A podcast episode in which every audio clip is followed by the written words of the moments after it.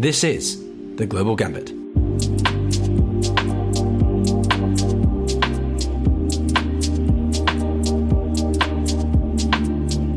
Life inherently consists of gambits. Be it individuals or countries, the ability to outmaneuver, navigate, strategize, or feint to get ahead is crucial and inevitable against the complexities, unpredictabilities, risks, and competition associated with life around the world. In the Global Gambit podcast, we focus on the big picture of geopolitics, foreign policy, and current affairs, seeking to make sense of the news, go beyond what's presented to us, and question and critically analyze these matters. Each episode, your host, Pyotr Kurzin, who being English and Russian is a product of geopolitical events himself, brings you interviews and panels with top tier academics, journalists, and policymakers. Within each discussion, there is a live interactive audience who engages in a question and answer session with the guest in the podcast's second half. This episode is brought to you via the Ukraine Sitrep room on Clubhouse, which has been continuously running since the 2022 Russian invasion of Ukraine, surpassing 1 million unique listeners on April 20th of 2022. Want to learn how to participate? Stay tuned to the end of the podcast. And do not forget to engage with us on social media. And if you appreciate the content, to support us at patreon.com forward slash the global gambit. Thank you very much for listening, and on to the show. This is the Global Gambit.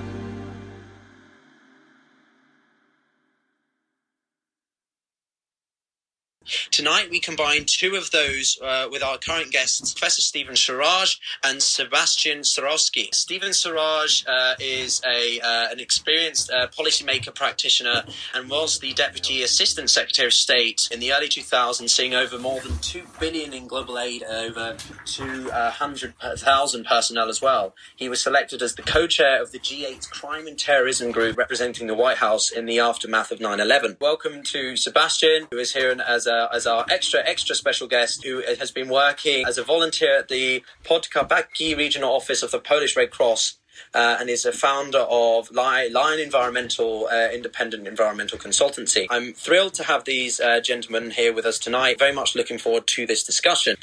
To kick things off, turning to you, uh, Professor Steven, just wanted to go to you first to hear from your perspective how have things changed on the on the Polish border since we first uh, we first met? Has there been a significant improvement, or as far as you're concerned, nothing's changed? Thank you again for putting this together. As you may recall, at that point, I was pretty emotional. I've seen a lot of stuff from Iraq, Afghanistan, Pakistan around the world, but when I when I arrived here shortly after this war had started, just seeing the humanity coming across and, and the struggles they had with the women and children there. But what was more shocking to me, it was shocking to a lot of people that were saying things behind the scenes, including some senior UN officials, was how chaotic it was, how there was no controls, how there were people that looked like out of a carnival atmosphere where wearing George Washington hats and, and capes and approaching children with candy. It looked like the biggest trafficking nightmare in terms of human trafficking or crime you could possibly imagine for all the goodwill that the Polish people were putting forward. And I left very concerned but hopeful because people were saying this was going to be a priority. We were going to lock this down. We were going to change it. We were going to we're going to block it off. This is at Medyka where you see senators and people appearing for pictures all the time. Medyka Poland, which is the major crossing and the major escape route for these people through this. The thing and the reason why I'm so excited to have Sebastian here to describe it is when I came back, I expected things to be solved partially at least, to see the same level of disarray and chaos in certain levels that I had seen before, and to see them not addressed was even kind of more heartbreaking. To hear stories about people being trafficked, someone trafficking two women and their children in a Tesla to the very hotel where the UN is staying and being busted about it. Holes and, and, gaps in the, you know, 300 meters away from the border crossing where people were going back and forth, you know, seven women in a van that were stopped. To raise that with the military and with people here and have them kind of dismiss it or say, well, we don't, we, we're trying to do it, but we can't do much. And, and it was shocking. And then to talk to Sebastian, who has played kind of a critical leadership role coming here and dedicating himself to do this and kind of giving a lot of on the ground facts about how the strain is impacting people and how these trafficking risk that I can see as being potentially the biggest human trafficking and crime disaster of our lifetimes continuing to unfold, I think he's the perfect person to address what he's seen here as a Polish person that's that's been on the front lines and really experienced it. So I'd like to turn it over to him and and let him really relay what he's seen on the ground at these border points and crossings and, and, and, and what he thinks we need to do to go forward. And just really quickly, they have set up a GoFundMe um, quickly a few days ago. And if people want to give money directly that I can pass on directly to this local Red Cross on the ground, uh, I think they really appreciate because he's going to tell you about all these talk that these big agencies are raising money. It's not getting the people on the ground or securing what's going on. So with that, Sebastian, I so uh, thank you very much, uh, Steven. As a bit of a background, I need to start with um, a little explanation what has changed and what you haven't mentioned. Basically, about a month ago, when you first arrived at the uh, border crossing in Medyka, we were experiencing a traffic of around between uh, 80 to 100,000 people crossing the border in our region through four border crossings. And Medyka is the biggest food border crossing in our region. I probably wouldn't lie if I say that about seven to 800,000 people went across uh, that wow. place over the last uh, month or so from bo- uh, Ukraine to uh, Poland. So we were experiencing uh, huge traffic, huge numbers then, and it was uh, really like a burning fire.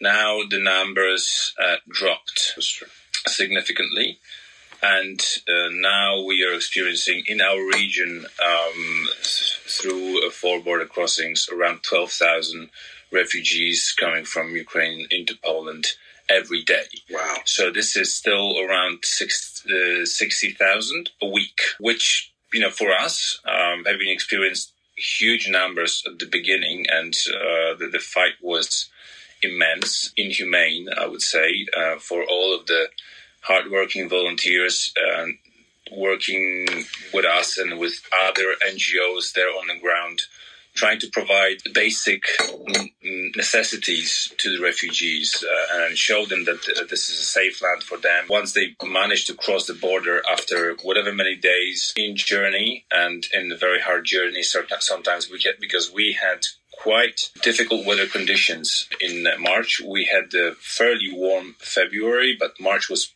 pretty cold. Um, so we had sub-zero temperatures. Only recently, last week, we had uh, a lot of snow. Like a month ago, in order to get into Poland, people quite often had to queue for many hours before they got in. And once they got in, uh, a lot of charities were just trying to uh, make sure that they are uh, taken care of. That is, they have a warm meal right away, and they have uh, some uh, basic foodstuffs, uh, especially for children. To get them ready for whatever is uh, coming their way ahead of time. That is, you know, they, once they into Poland and in Medyka in particular, they still have to go on a train or on a on a coach to travel to the reception center, and then from from which they still have to travel onwards. So a reception center. They there are shower facilities. Uh, you know they can change clothes. They can take some rest, and then they they go to other cities and towns across Poland, and then the rest of the EU and the world really, because we know that some of them actually jump on planes and leave uh, to meet their relatives. Uh, in Canada and US. And the situation is somewhat different because the numbers that we see are not really terrifying us because we're used to something completely different. But if you really look at the overall picture, 60,000 a week, it's still a significant number, right? right. So, uh, uh of course, you know, it's difficult to compare the numbers before to numbers now, but they're, they're still. You saying nothing's changed? You're probably right because there are still many gaps, uh, too many gaps. There's no silver bullet for all of these issues, and uh, there are literally you know hundreds of different small and, and big issues. And um, if you work on the ground, um, like myself and my, my friends and my colleagues that generously showed up uh, from the very beginning of this um, conflict. We had uh, people from, uh, you know, Italian uh, Red Cross, from German Red Cross, Romanian Red Cross showing up at our office and saying, "Hey, we're here. We, we're ready to go. You know, we, I'm staying here for two weeks. What can I do?" And mm-hmm. we got these guys engaged and they were great.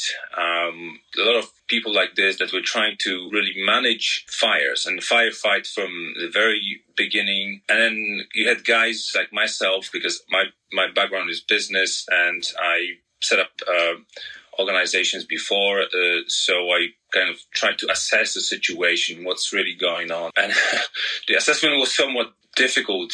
The amount of uh, refugees was so big, and um, and then if you think of these numbers, and if you think that every second um, refugee was a mother with mother with children, and then the elderly people, there there was literally no healthy men crossing the border, just, just women with children and the elderly. After queuing up for many, many hours and crossing the border with, uh, you know, wet clothes, uh, frostbites, without medicine. So they, they had a lot of issues. And we are trying to tackle these. So as the Red Cross from the very beginning, the local Red Cross, we try to make sure that these folks that are going across the border have at least uh, their medical needs met. At the reception centers and at the border crossings, we were trying to put out our teams, our paramed- paramedics and doctors and ambulances, and in, in reception centers, you know, where there are better facilities, we uh, manned these facilities 24 7, right from the beginning, you know, from day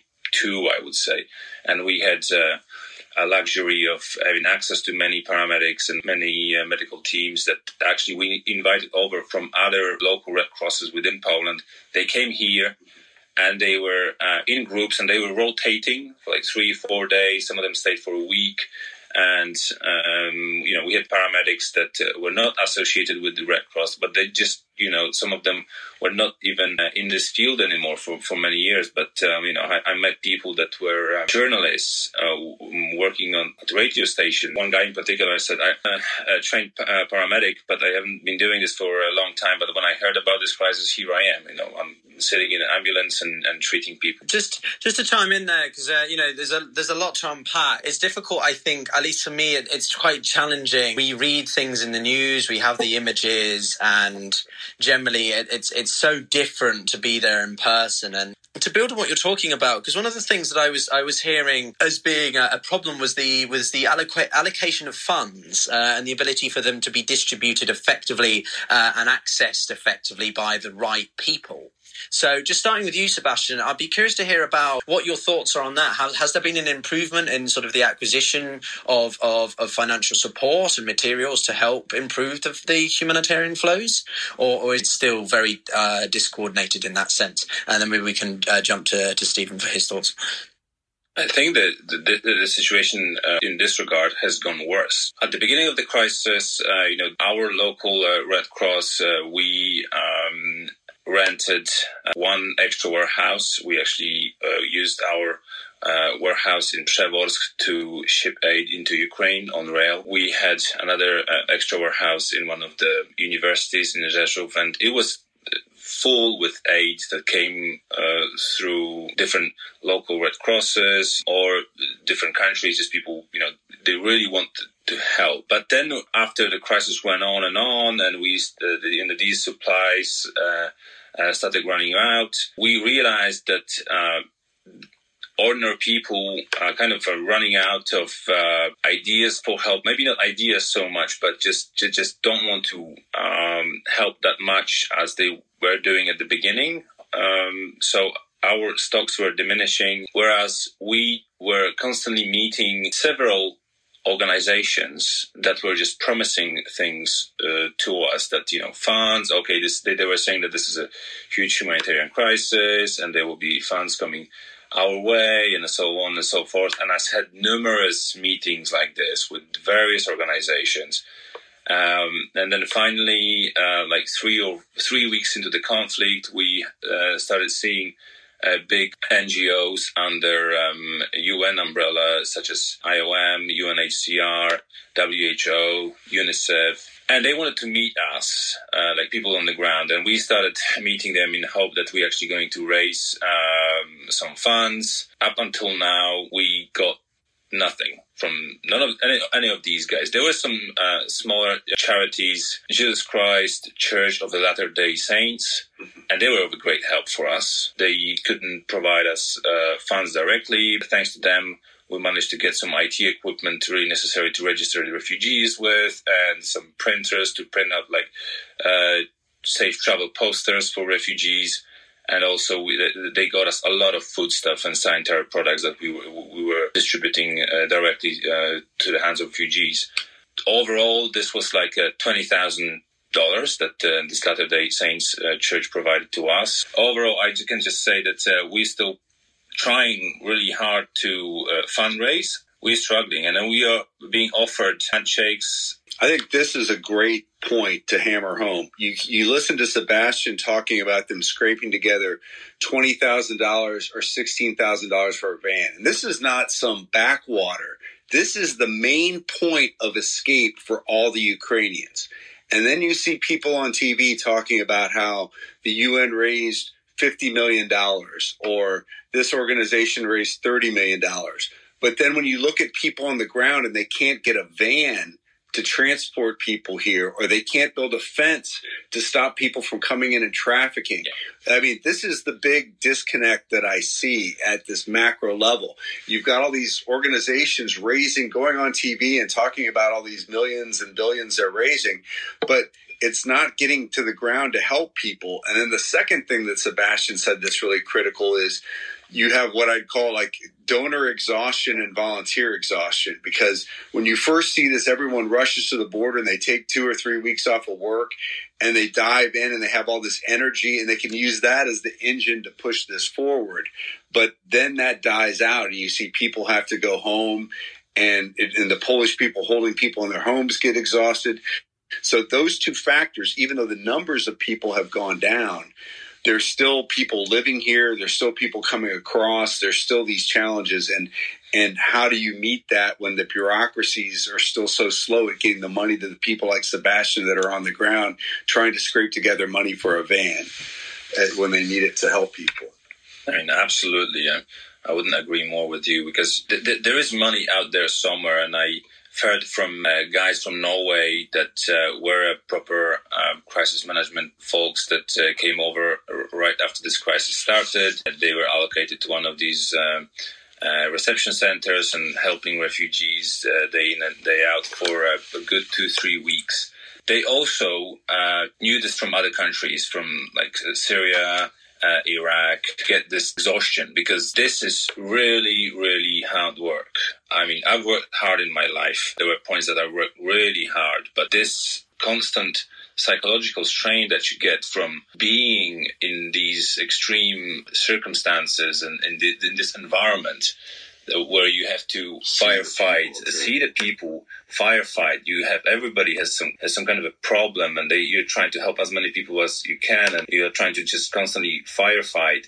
And then there are also the volunteers that they, they, you know, they can't communicate in the local language. They bring people over with you that they're trying to. They, they also have some kind of issues.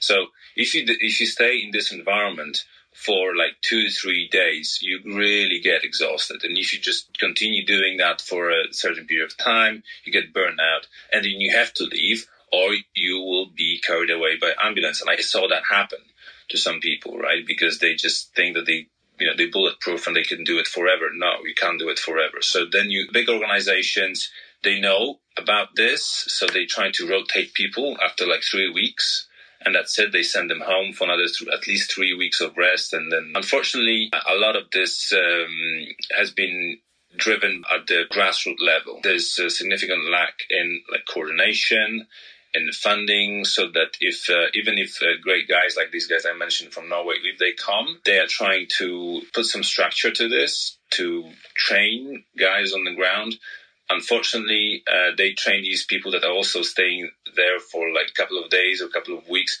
They leave and that knowledge is gone. Yeah, absolutely. So, so Sebastian, just uh, Professor Steven, I want to come to you because President Biden actually went to Poland and spoke very much in, in a, an important symbolic area, and that galvanized, I think, quite a lot of reception from uh, some of the Polish people, from the Eastern European communities, and obviously the Ukrainians themselves. But from your perspective, and then maybe we can jump to to Sebastian for his sort of take. What impact do you think that that Biden's visit had?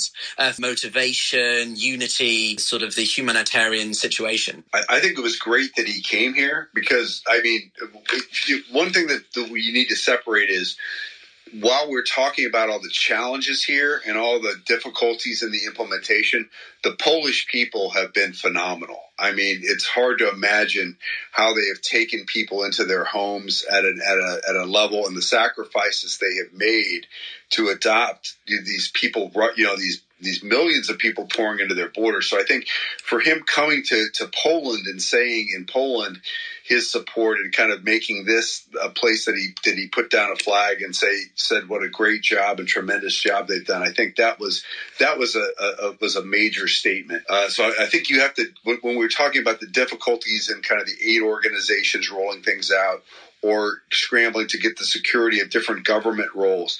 That I think you have to separate from the people, and I think it was great that he came here and said that from the people. I mean, there's a lot of debate about what he said regarding uh, that Putin had to go, and that kind of overshadowed, I think, a lot of the other things that he said in support of what the Polish people have done. But I think Sebastian is really in a position to say how the Polish people view the relationship with the U.S. I saw there was a Newsweek cover this. I don't know if you saw this today, this mm-hmm. week, that had the. I no, think it was the pres, president of Poland holding the hand of, or Joe Biden as a giant holding the hand of the president of Poland.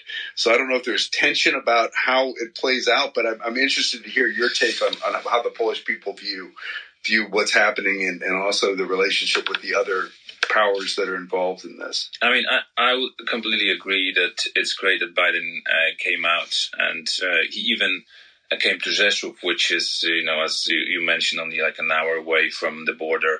Of, of course, I I think that um, his uh, security would not allow him to go any closer to the border and just to see with his own eyes what is really happening with the refugees over there. But it's but still, I think uh, Airport uh, in Rzeszów uh, or just outside is one of the most secure ports in the world right now. So if you see all this military equipment around, um, so this is this is here for a reason, and of course uh, due to our uh, as a difficult uh, history and difficult relationship between Poland and Russia over centuries now, and you know we've been under their occupation for 123 years, not even existing on the map, and then we get, we fought numerous wars. And after Second World War, we were under, um, you know, we were one of the Soviet satellite countries, um, so to speak. And a lot of people after this, this uh, conflict uh, in Ukraine broke out felt insecure in Poland. So the fact that Biden came over, he reassured uh, that Article 5, NATO uh, is uh, valid and uh, Putin would not dare to step in on even an inch of uh, NATO soil. And that, that, that reassurance actually was really appreciated in Poland. And I, and I think that uh, you know after this uh, a month or so of the of the conflict right now, and we see that Russians are really perpetrating atrocities across Ukraine. Um, so we know what what Russian uh, soldiers uh, ordinary folk are capable of. It's great that he came over. Great that he reassured us. Guys like me have a little bit more room or in our heads to maneuver to think about actually providing aid to Ukrainian refugees. You know, we are just uh, talking how bad and how difficult is the situation on the ground with aid and with, with, with funds. This is really nothing if you compare this to an armed conflict situation, how bad it's got to be just across the border, just uh, 100 kilometers from where we're sitting here right now. So it's, it's you can't really compare these two situations. So we can complain all night long, but it, it means nothing really because uh, this is the, the refugees here are at least they're safe. You know, as in safe in the general sense because there are all kinds of issues with uh, things that we are trying to get a grasp of and and and controlled better. That is, uh, you know, human trafficking and all the items, all big issues associated with it. But over there, we know that people die yeah. every minute. Yeah. Here, it's it's something that we just have to control. No, I, I, feel that very much. I think it resonates with a lot of us listening in live, but also those of us who listen listen to this on the podcast. And the thing that I want to explore now is is the fact you know we've got one leader on one side, but on the other side, and maybe Professor Steven, you've got thoughts on this, but in the past week, we've had the Hungarian election. Uh, Viktor Orban has won again. He won about 53% of the vote, and there was a sizable gap to the to the opposition, which was an opposition coalition, which was about 35%. So the opposition to Viktor Orban is quite split. Um, and why it's notable is because Hungary and Poland have been a bit of a thorn in the side of the EU for quite a few years, this growing sort of sense of populism. And both of them have sort of had an unofficial pact, which is basically if the EU's ever wanted to kick one of them out of a body or out of the EU as a whole, you have to get a majority, you have to get a unanimous vote from the other 26 member states. But so what will one of them do? Well, they'll block it and so you can't kick either of them on out. But with the events in Ukraine, we're seeing a very different reaction from the Polish government, uh, general sort of state, versus what we've seen in the eyes of, of Viktor Orban. And he basically, you know, was saying he appreciates Putin uh, and, and Putin congratulated him on his win. So I'd, I'd, be curious, Professor Steven, what are your takes on that? I think that there's going to be a, a bit of a breakaway between these two states. The, both of them are part of the V4 as well, as along with the Czech Republic and uh, Slovakia. So I'm just curious what your thoughts are in terms of uh, unity between Hungary and Poland and former Soviet states, and also what impact that might have on, on the Hungarian response to the humanitarian crisis. I think it's going to be fascinating to see what happens in Hungary, and I'm going to let Sebastian talk a bit about the relations between Poland and Hungary and what he's seeing at, at, the local level. The one thing that I think that's really fascinating about this, though, at a macro level, that Americans might struggle to see from our press because we have kind of pitched it as the world is uniting against Russia. But when you think about it, you have Hungary, that's a, a, democracy very close to Russia, that has sided with Putin, and the leader has won overwhelmingly. You've got India, that is the largest democracy in the world, which has been neutral towards it. Then you've got China, which is the global super, the rising global superpower in many people's mind and the most populous country in the world, you know, along with the largest democracy, India, hold sitting on the sidelines. So while we may is the question is are we looking at this through kind of rose colored glasses in a sense in that the you know that Europe and America are aligned mostly I mean again you've got places like Hungary kind of as an outlier but are, is there really this global view that they're going to clamp down on Russia, especially once this dies down, which would be the tragic thing when you look at what happened in Bucha, you look at it happen. Yeah. What else? They've got all this oil leverage on places like Germany and others. Everyone says this is a turning point. This is the last time, but there's huge chunks of the world that, you know, even on, even on, uh, Ukraine's borders where the, where voters are not do not seem super motivated to do a turn against Russia on this front. So I'm, I'm really interested to hear Sebastian's view on the Polish Hungarian relationships and how that changes that as well. I mean, I'm quite surprised really seeing that Viktor Orban won the elections yet again. Uh, especially that uh, you know these elections only happened uh, this Sunday, and uh, Hungary has direct border with Ukraine and they also experience influx of uh, refugees, mm-hmm. uh, a lot of whom actually um, speak the language. Um, mm-hmm. And Hungarian, um, if you look at it from the European perspective, is quite different to most of the which is uh, in that area. But due to the you know, Austro-Hungarian empire, the, the, the shift, the borders in this region were shifting historically uh, different ways. So you have um, uh, you have uh, different uh, national groups living in different countries, and that's quite normal. However, Viktor Orban, uh, he played this card with his relationship with Russia to his advantage hmm. yet again. So he his message was that oh let's um, be for peace uh, for instead of uh, being for the war mm-hmm. that is let's enjoy our relationship with russia enjoy uh, free flow of uh, russian gas um, into the refinery Poland immediately after the 24th of February took Ukraine aside. I didn't hear after last Sunday, I didn't hear anybody from the Polish government actually congratulating Orban as much as uh, Jarosław Kaczynski, who is really running the show here in Poland. He was a big admirer of Viktor Orban and his methods uh, in Hungary. Now he's nowhere to be seen, uh, and nowhere. Uh, he's just probably waiting it out. Uh, mm. that is, you know, waits until the dust settles after the election and their uh, relationship might be still standing. However, uh, this is not going to fly with uh, the Polish society mm-hmm. Uh, because we are we are just so much against Russian invasion over here that if any if there is any show of appreciation of Russia from Hungary, and we know that there is, and if anybody appreciates Hungary, that means that we're kind of choosing sides or mm-hmm. contradicting Poland has been enjoying uh, three decades of almost uh, non-stop economic growth, and this growth was largely fueled by influx of um, workforce from countries like Ukraine, Belarus, and even Russia. Um, because we had a big um, brain drain issues where after um, our uh, after 2004 when Poland joined the EU, a lot of people left uh, Poland to work and live abroad, especially in Western European Union countries. Uh, but this gap was then uh, filled by Ukrainians. Uh, uh, their skilled and unskilled workforce came here to become, you know, doctors, lawyers, and then construction workers and cleaners.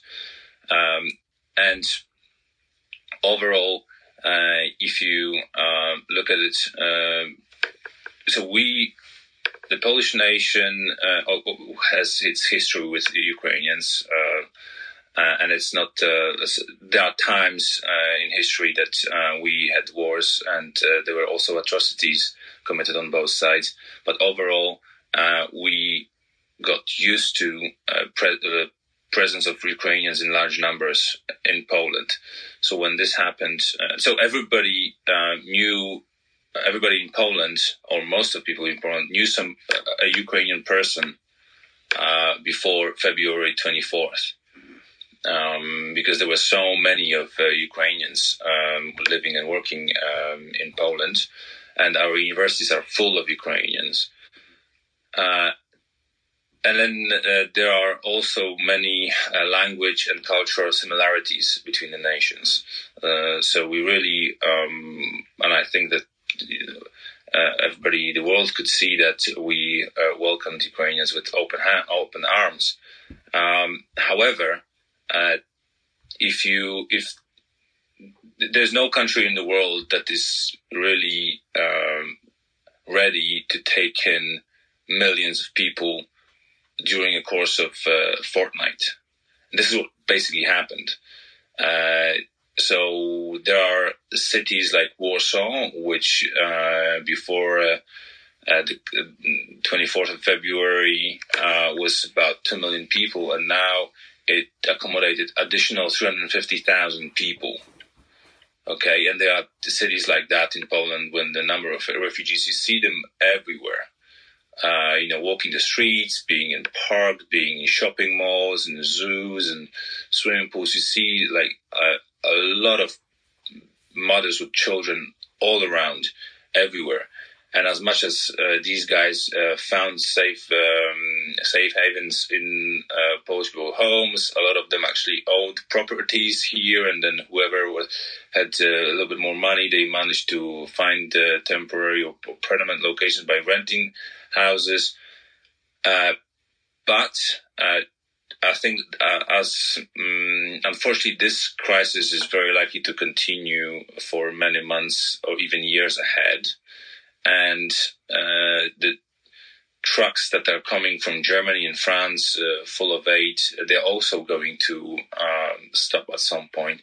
So what we really need in order to maintain uh, this uh, good relationship between uh, Polish people and Ukrainians that are here right now is uh, basically influx of funds from all over, um, because only if this these funds uh, are directed here and spent here, so that also uh, not just the Ukrainian refugees benefit, but also local businesses here bene- benefit uh, from um, from these funds.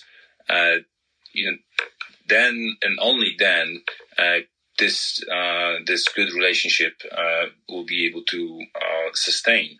Mm-hmm. Otherwise, you know, if we just receive tr- um, truckloads of uh, aid, um, it's not going to, to last very long. And as much as everybody uh, that I know has been very uh, keen on helping uh, Ukrainian refugees and been actually, you know, getting hands dirty. Um, some people were doing simple things like, you know, making sandwiches and giving out uh, to refugees at uh, railway stations. And so pe- some people were trying to do more sophisticated things like developing apps for safe travel and so on and so forth. But, you know, uh, every tool helps really. Uh, but uh, unfortunately, um, history repeats itself in this matter that um, this uh, great kindness at the beginning of a great crisis uh, is huge at the beginning, but then it just gradually dies down. So I was wondering if you could talk us through a little bit the difference between the Polish Red Cross and the International Red Cross, because I think it's uh, it's pretty disconcerting to hear such negative sentiments around, you know, uh, an organisation that has been for, around for such a long time and, and, and got such a. I think they've been the uh, the recipient of three Nobel Peace Prizes. So if you could talk us through a little bit about that, it'd be very interesting to hear. Maybe we can then uh, jump to Professor Steven. It's our statutory obligation to help victims of armed conflicts. We are supposed to be neutral uh, during any conflict and apolitical, and we are supposed to just help refugees, uh, victims of armed conflicts, and also uh, our uh, actions uh, should be uh, confidential. It works for. Um, it actually has been working out for many years. I'll tell you why.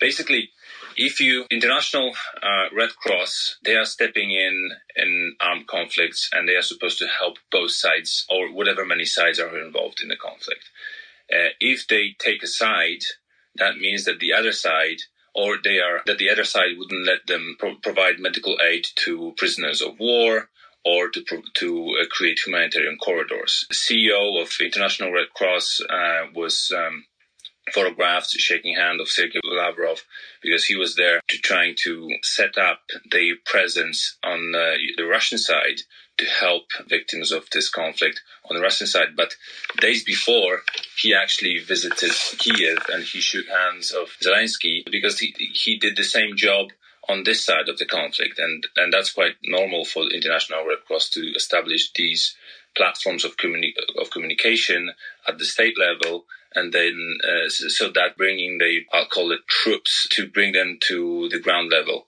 Um, and let them work and save people's lives. So a lot of people might um, actually badmouth International Red Cross for doing this uh, in Russia, but this is actually its statutory obligation to go and establish these uh, these uh, platforms for communication and then send people out to actually provide help on the ground. And of course, the, International Red Cross is an organization, it's almost military like. So uh, there is a, a, chain of command. Uh, they have uh, trained and very brave surgeons, uh, paramedic teams, and also crisis management teams. So they just go into armed conflict zones well prepared, uh, but they have to be invited in order to work their mandate. Otherwise, if they're not invited, then they just can't do it. So in, in order for this uh, invitation to happen, they just have to go and uh, meet people at the state level. Professor Steven, do you have anything to add to that? I, I think he's, he summarized it very well, and it's it's a it's a very unique international organization, but it shows the challenges of when you have once when you're trying to find peace, but at the same time, you have one side doing something that is so shocking to the international community.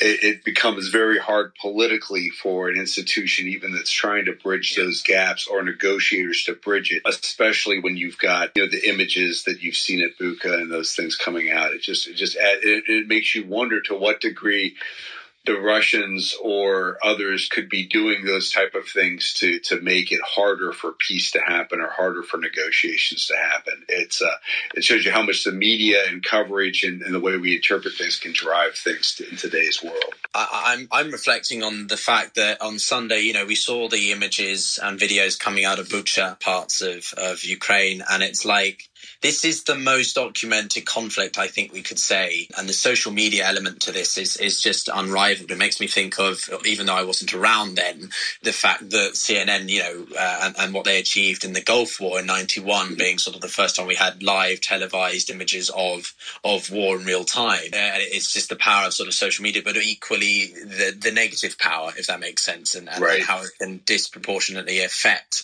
those who are genuinely well intended.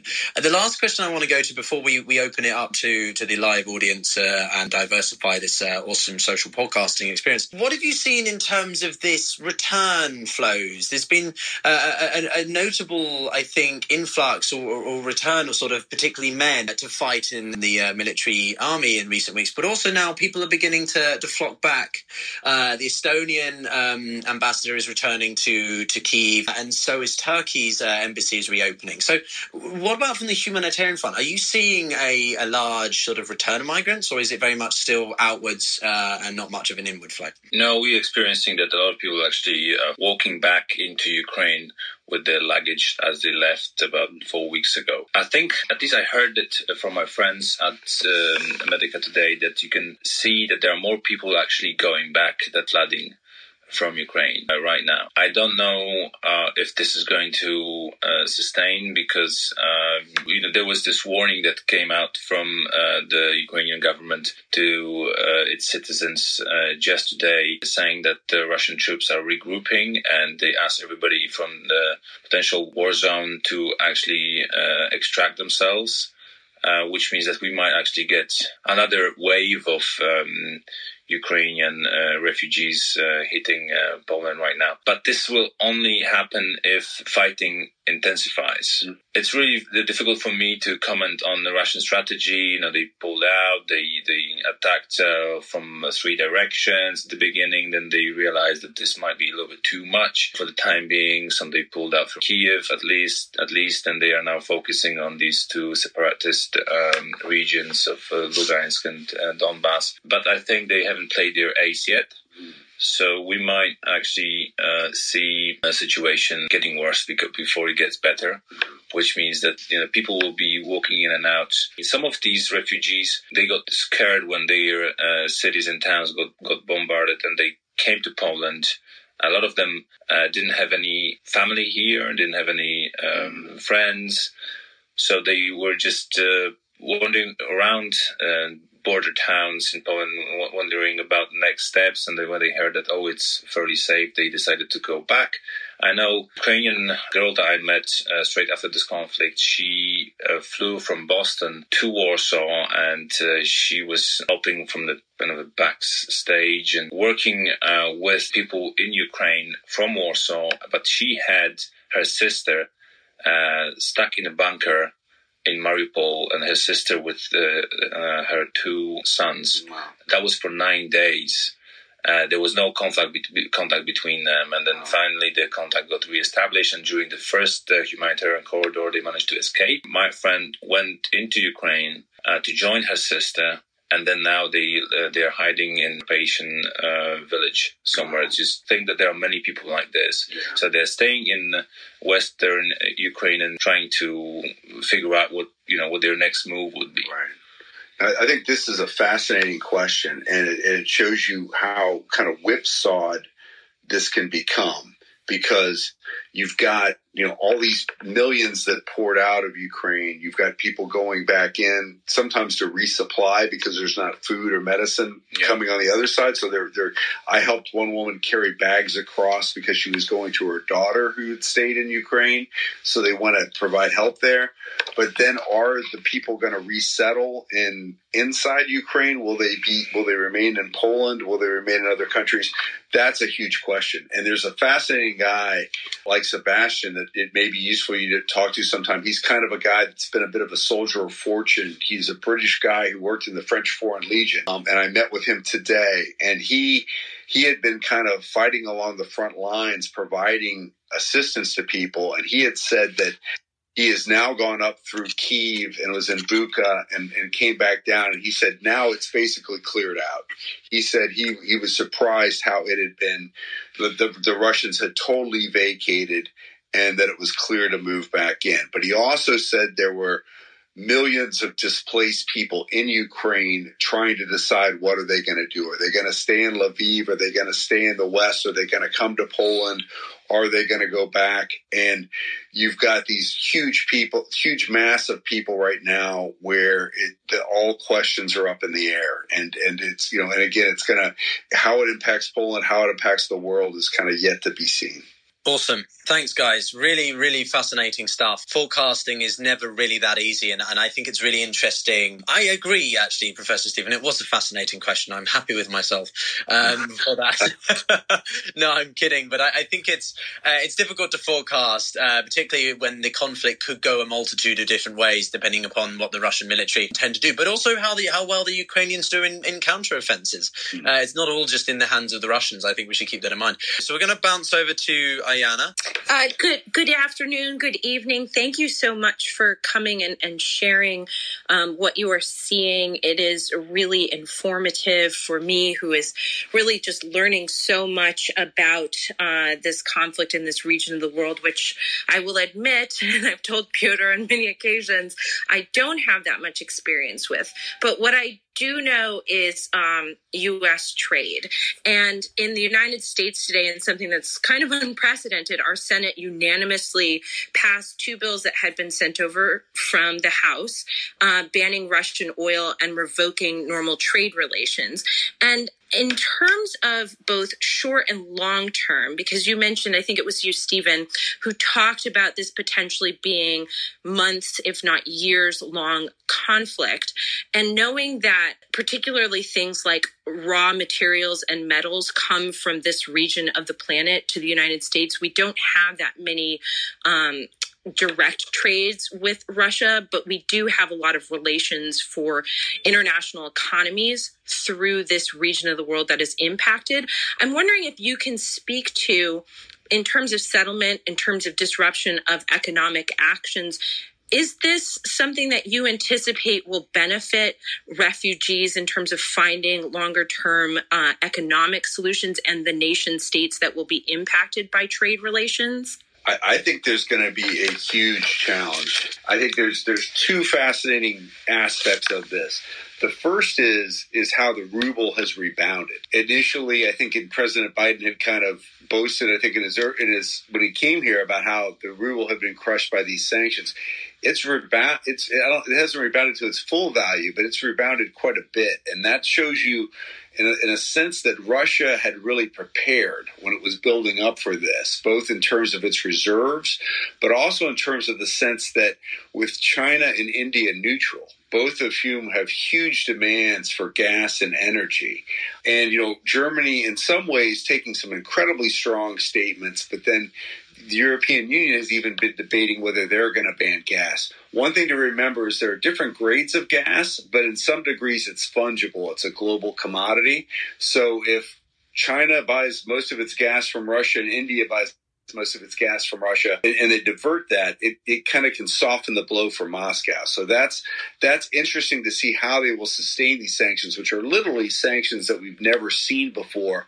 But if that degree of sanctions can't hurt Russia, then the question is are, are sanctions not, if not impotent are they are they really an effective tool because they have not really slowed the war they do not so far have seemed to make any of the Russian elites rethink, rethink things. It may hurt the Russian people, but is it really touching Putin anything more than symbolically? I know they talked about sanctioning his daughters, but when you've got billions of dollars stored away, when you prepared for this, is it really going to affect the decision makers? The second piece is how this impacts the world and the refugees. And that I really worry about because if you look at Ukraine as being the breadbasket of Europe, you've had droughts in Africa that are not getting covered in terms of their own wheat production.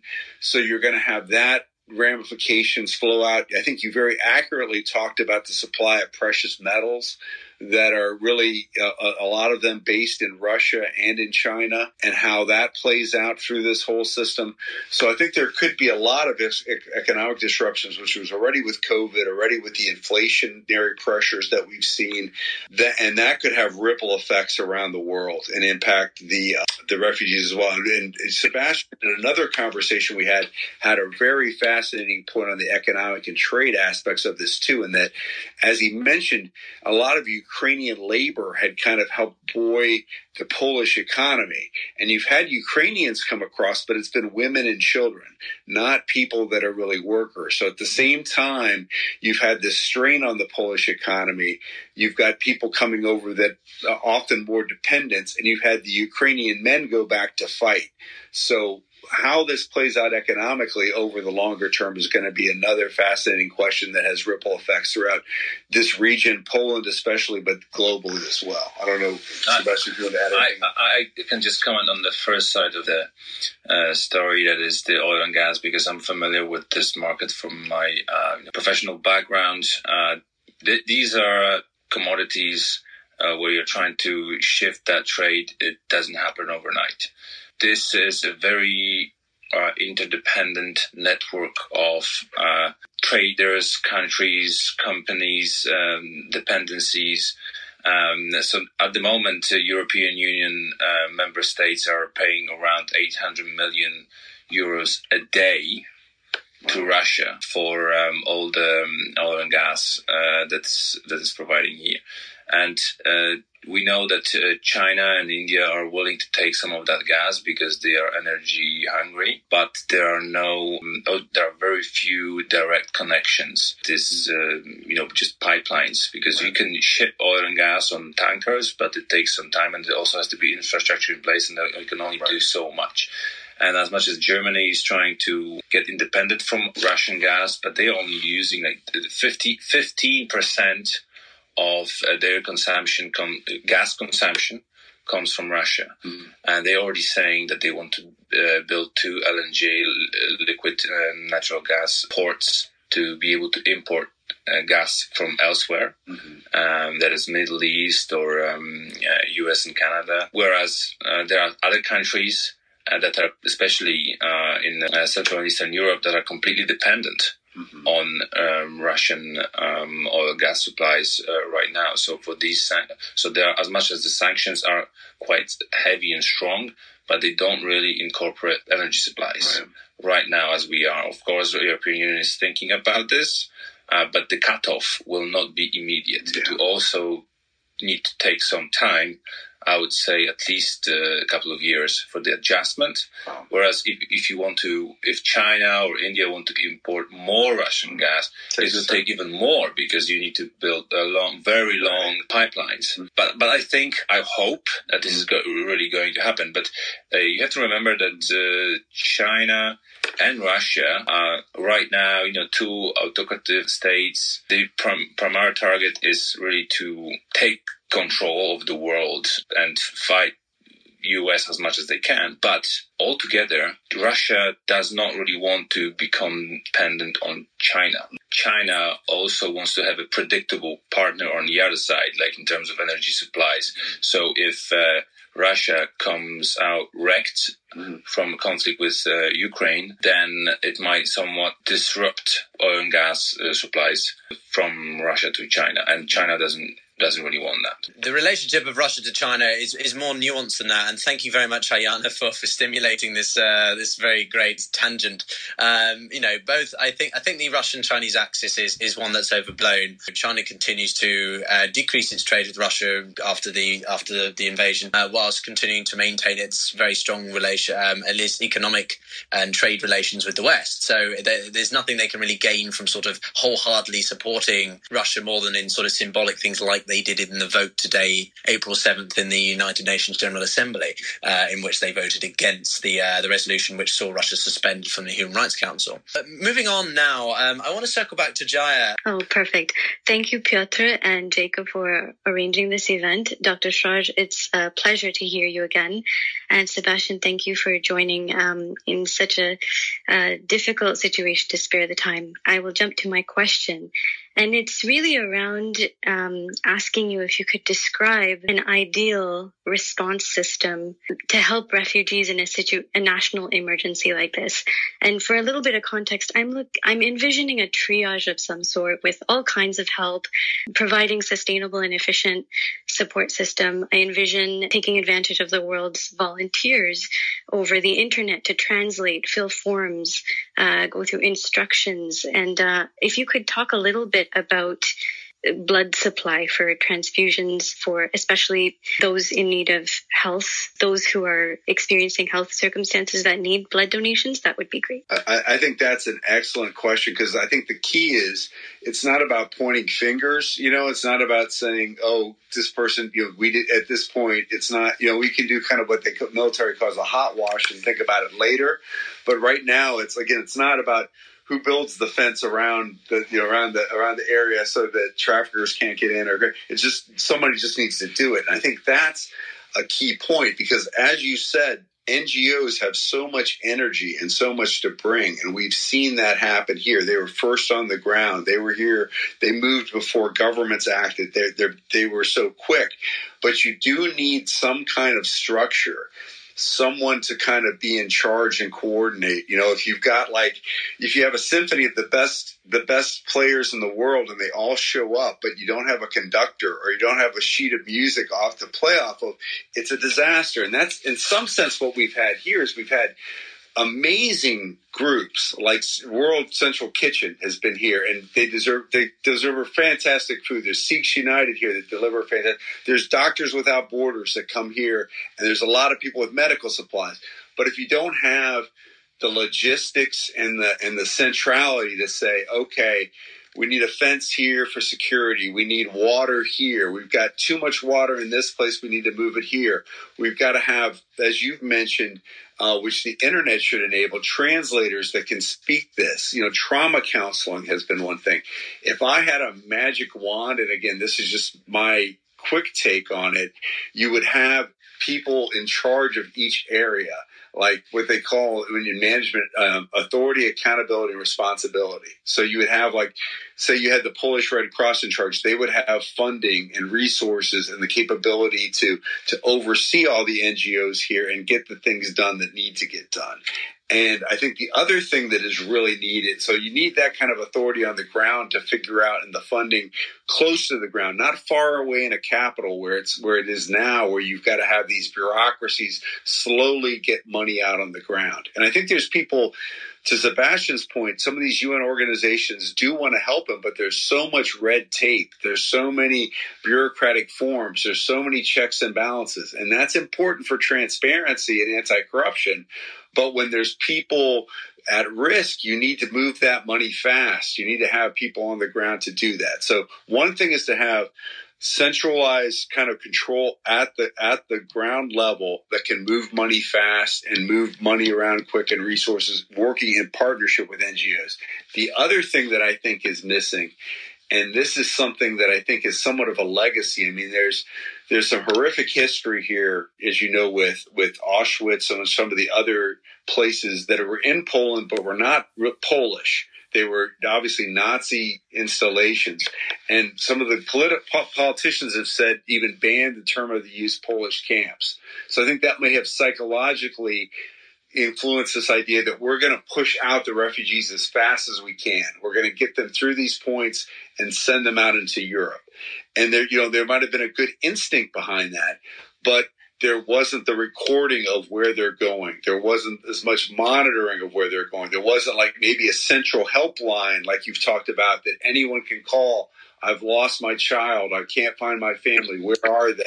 Because they pushed it so fast and there hasn't been that centralized control, I worry you're going to have people exploited, people that can't find each other, people that can't locate, locate their family. So I think those two pieces, both kind of a, a, you know a coordinated orchestra conductor that can that can that can manage things at the at that level and then kind of the, the you know the lifeline of support systems that people can call to you know that transcends boundaries and transcends borders. Those are the two things that, that I would see off the top of my head. But Sebastian, you've been on the ground. I'm sure you have some some really great insights on, on what you think is needed too. No, it's it's absolutely right. And then from day one, we were trying to establish. Uh, who is really in control in some of these places, and as much as we could provide the you know permanent staff to provide medical help.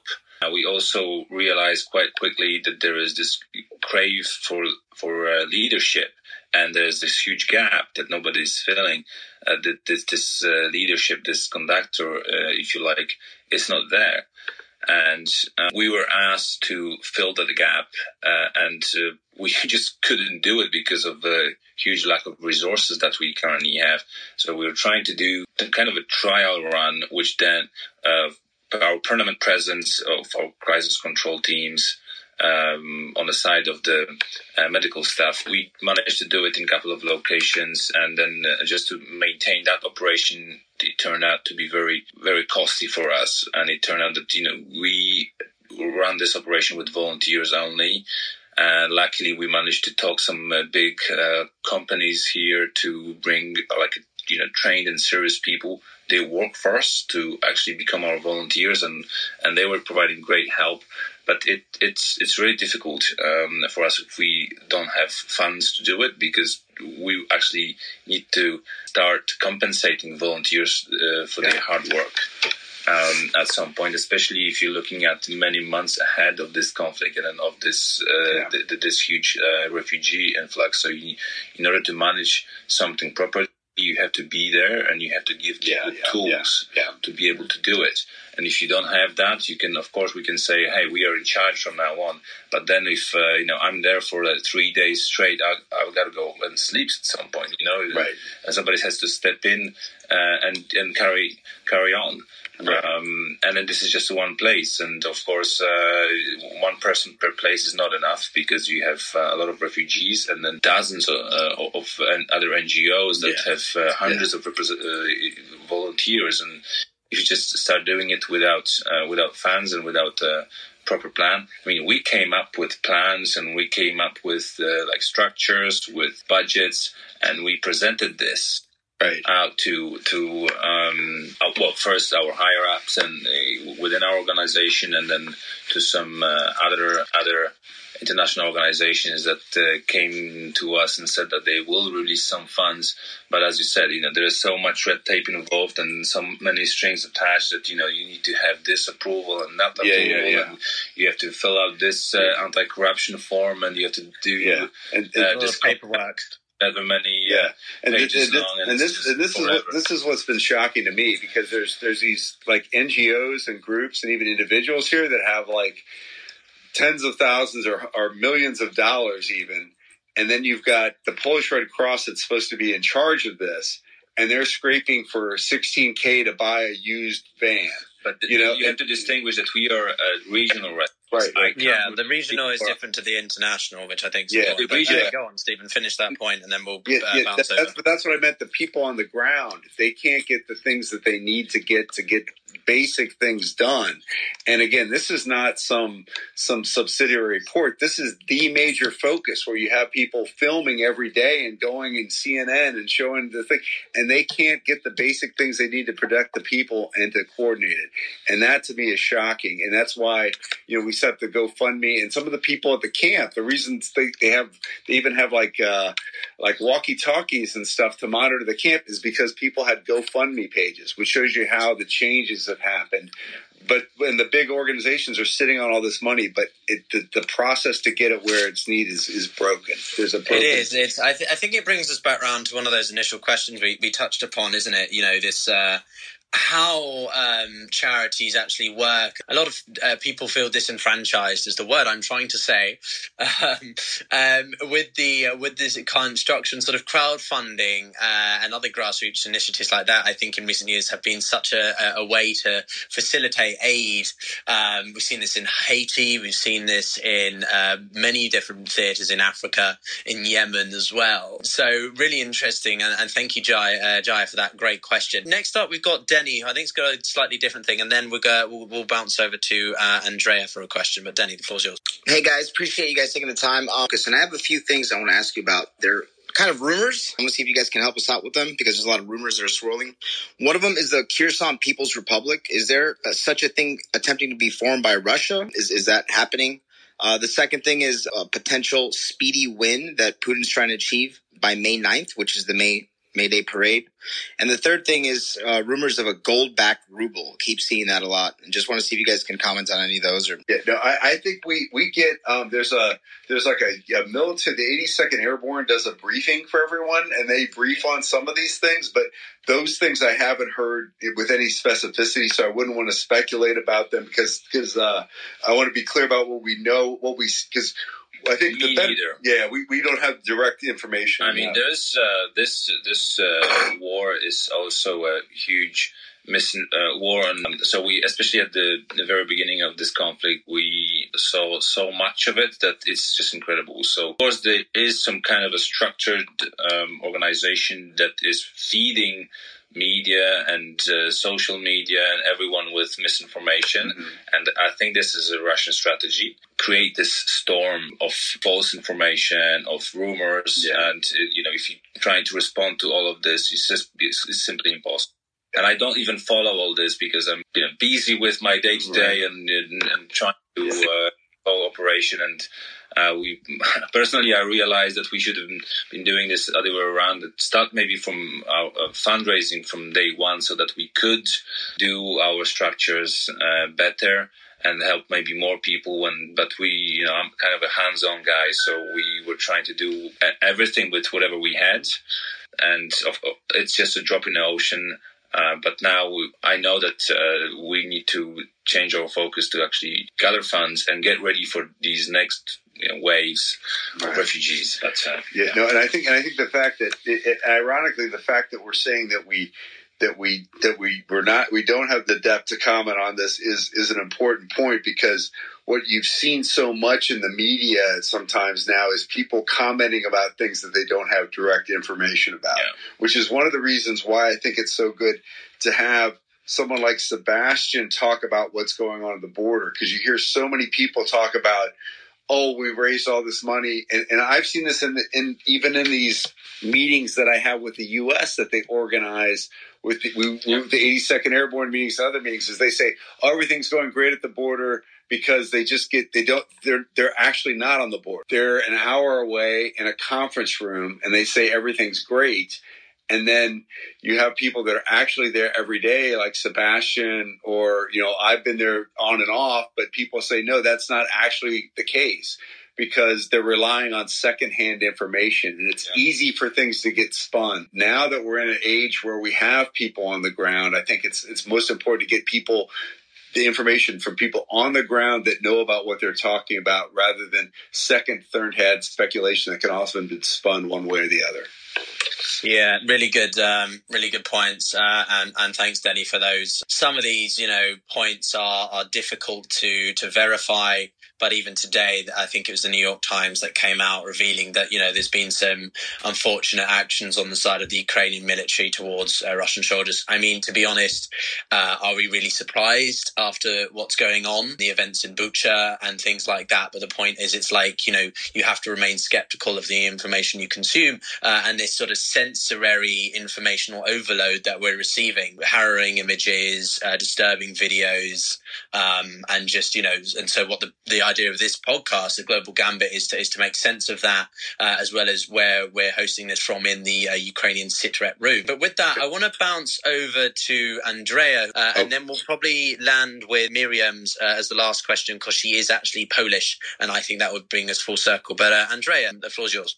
Thank you, Pyotr, um, and to Steven and Sebastian for uh, coming to us live from the ground. I'm asking my question from the perspective of somebody who has uh, served in the field for both grassroots NGOs, the UN World Food Program, where I worked in building partnerships with the private sector to help actually make the deployment of uh, aid and food aid more efficient and faster, get food out faster, uh, but also as someone who has survived um, in the tsunami uh, and been on the receiving end of um, the assistance and been uh, with watching my watch while I waited and knew the procedure at the UN level of how long it took those wheels to turn, the budgets to get going, and for, for money to hit the ground. So first, thank you for sharing such an accurate description of the real complete chaos that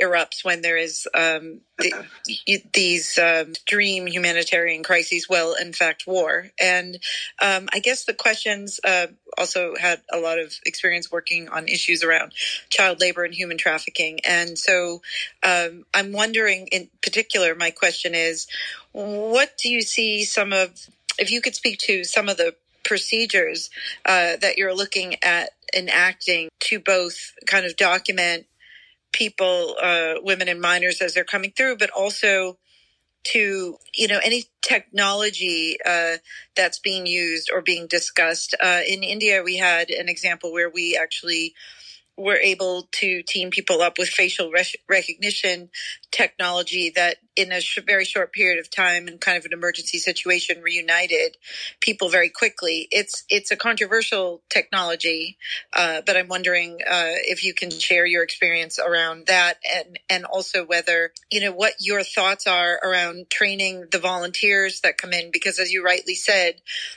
it's both a boon and a potential nightmare when you have so many, you know, well-intentioned people that want to help. And then you get into a situation where you really do need some trained or semi uh, trained professionals. So um, how is the training and the vetting of the volunteers going? Just to speak to your first uh, uh, part of the question. Well of course there is this um, basically a uh, couple of uh, systems that i came across in terms of refugee registration and uh, volunteer registration and vetting of these volunteers.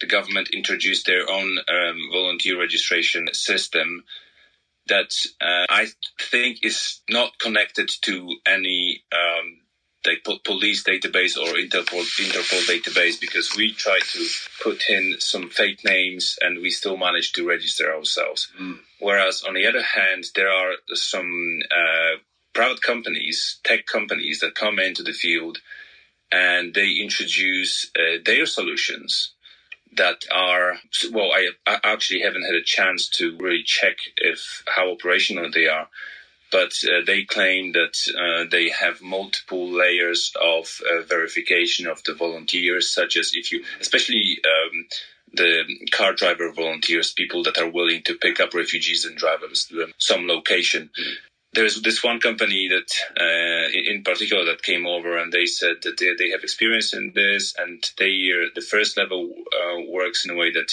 they use uh, credit card uh, of a potential volunteer to screen if that person is who they really are mm-hmm. so that they have to uh, punch in their phone number and then their credit card details and then this is somehow connected uh, to their bank mm-hmm. account and then the, to the uh, cell phone company that vets this uh, phone number and then it mm-hmm. comes back to the app it's just, it's just like these popular um, taxi applications mm-hmm. where you just have to use these uh, um, or your phone number and credit card details uh, so that it verifies that you you is you, and then right.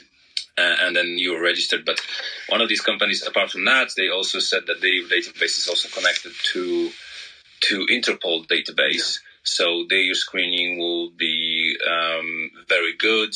But uh, I heard today that uh, this was not really true. So mm. again, if this is misinformation, I don't know, or if this is uh, yeah. this is uh, uh, true. I, I, can't speak to that, but uh, there seem to be a lot of companies showing up with uh, good solutions, uh, but there are so many of those, and I, I get a feeling that nobody is really coordinating these yeah, efforts yeah. and nobody's kind of uh, working with uh, tech giants to pick yeah, right solutions and implement them on the on the floor. It is just this this governmental solution that is not great to say the least. This is a this is a great point you talked about the technology and and it's probably part of the problem not having like a conductor but also not having like a system that's set up beforehand. Because you would think after you mentioned the tsunami you mentioned all the the incredible tough situations that you've seen, it seems like there should be an, a system that okay, every time this happens, we've got a we've got a technology built that you can register people, you can you can check them, and you can do that very quickly and efficiently, whether that's through facial recognition or other means. But instead, what you've got, as Sebastian has described, is you've got a million companies, and there's always kind of contractors running around pitching, I've got this solution, I've got that solution.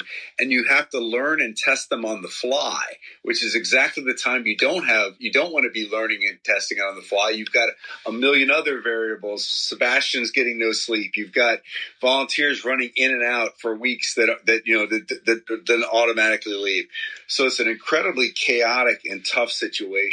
So I think the more of a framework you can establish in the future so that things yeah. are ready to go when these situations off shelf solutions. Yeah, off shelf solutions. And whether it's the UN that has that capability or the EU or somewhere, or there's an international standard, then I think, as you mentioned, you're going. to, You know, the sad thing is in this world, you're still going to have tsunamis. You're going to have crises. They may not be on this scale, but if you had a kind of an off-the-shelf thing ready to go, it would make this much easier and a kind of rules of the road for we need a conductor, we need a system, we need this. Here's the checklist of what you do. Maybe you wouldn't have this ongoing crisis. And this is this is the biggest shock. Like I said, there's been changes. It's not the same volume that it was early. You've got more exhaustion now, but you've got a lower volume. But what I'm most shocked about is this lack of a conductor where there was jostling about the conductor early and it's still not settled now. And every day that doesn't get settled, you mentioned trafficking and those risks it puts more people at risk and that's that's the thing that kind of burns my heart more than everything is are we going to have women or children that are put at risk for trafficking now because we couldn't decide on who was a conductor to, to, to set the rules of the road five weeks ago when when everyone knew these issues were still out there I, I, think that's very true. Um, I, have been doing a lot of work in the climate resilience and adaptation area. Obviously, um, I think that uh, what Andrea was going to add as well is, uh, you know, we need better, better emergency resilient networks and social safety mechanisms, just not only in a sort of conventional forced migration sense um, from conventional warfare, but um, which we thought maybe was over in Europe, and clearly not now, um, but also from transnational issues and uh, and things like climate change change uh, and and even pandemics, uh, you know, as that forcibly makes people flee to, to prevent sort of infection or something like that. So very good points. Winding down the uh, discussion now, I want to give the mic over to Miriam, who is actually Polish uh, and has been a, a, an integral member of this community. Yes, thank you so much. Uh, it's so moving and incredible, both um, Professor Steven and also um, Sebastian. To thank you so much for what you're doing on the ground. It actually makes my heart grow and thunder, and uh, and I'm very proud. Dziękuję bardzo. To wspaniała praca, którą Państwo wykonujecie. Uh, so I just wanted to to actually say a few words in Polish to thank them, and and also I wanted. I am kind of concerned about the future of this entire process. So we, I kind of started with it in the beginning. So it's nice that we're coming back to the end long term. So, and long term meaning I see the back and forth with European Union and giving some financial support to Poland. We're going to have school expenses, uh, housing expenses and medical expenses for a longer period of time for those uh, people who are actually taking care of the family, Ukrainian families and as well, obviously, the Ukrainian guests, as we call them in Poland. I mean, I'm in New York, but it's uh, still, I mean, I have all my friends in, in Poland and I'm watching it from far, but uh, very concerned about that. And I, I see that there's back and forth with European Union. It's not so clear. So it's not only red tape. How do we, how do we go there and, and are they going to step up? Thank you so much.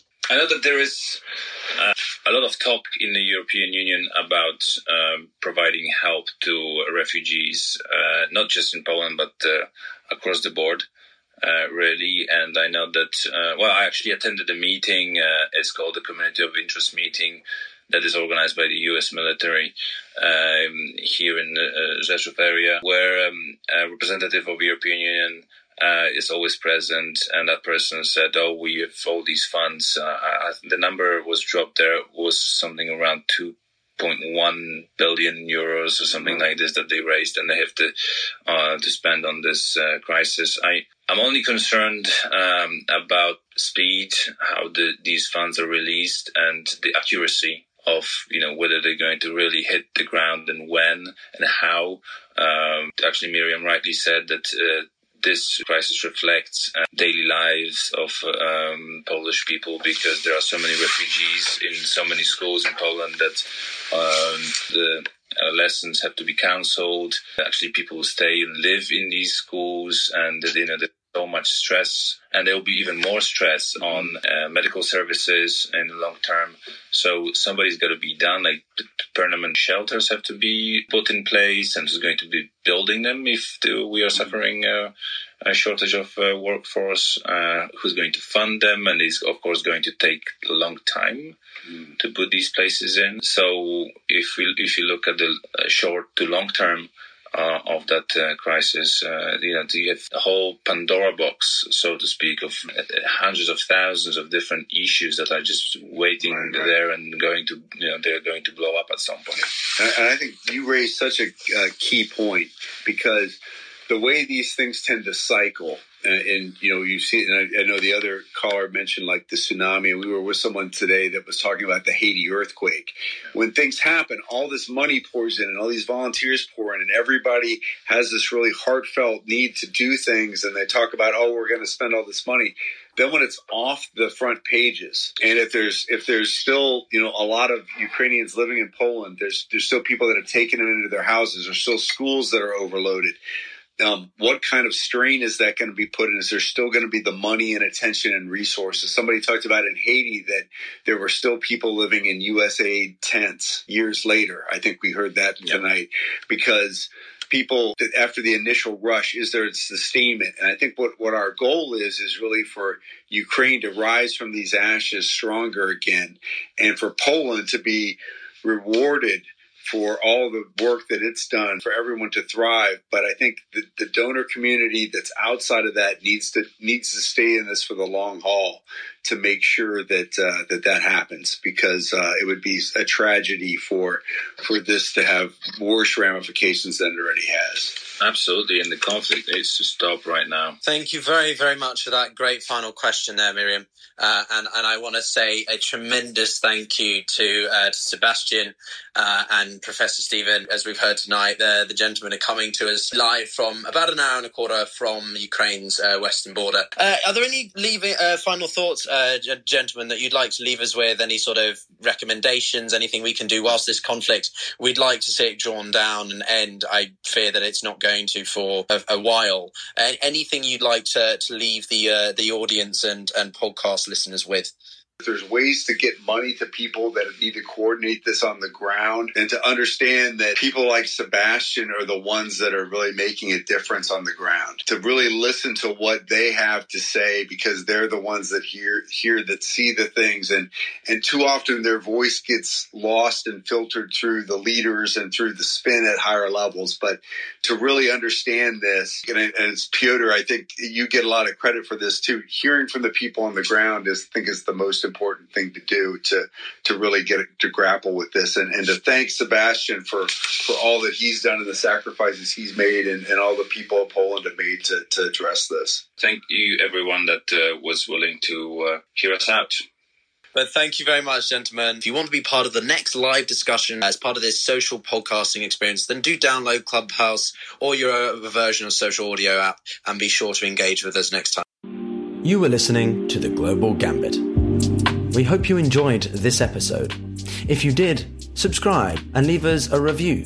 We would especially appreciate it if you left a comment on why you valued this episode and what you took away from it. Want to support us further? Do so by becoming a Patreon at patreon.com forward slash the global gambit. Lastly, don't be shy. We actively invite you to follow and engage with us on social media at the global gambit. But until next time, this is the global gambit.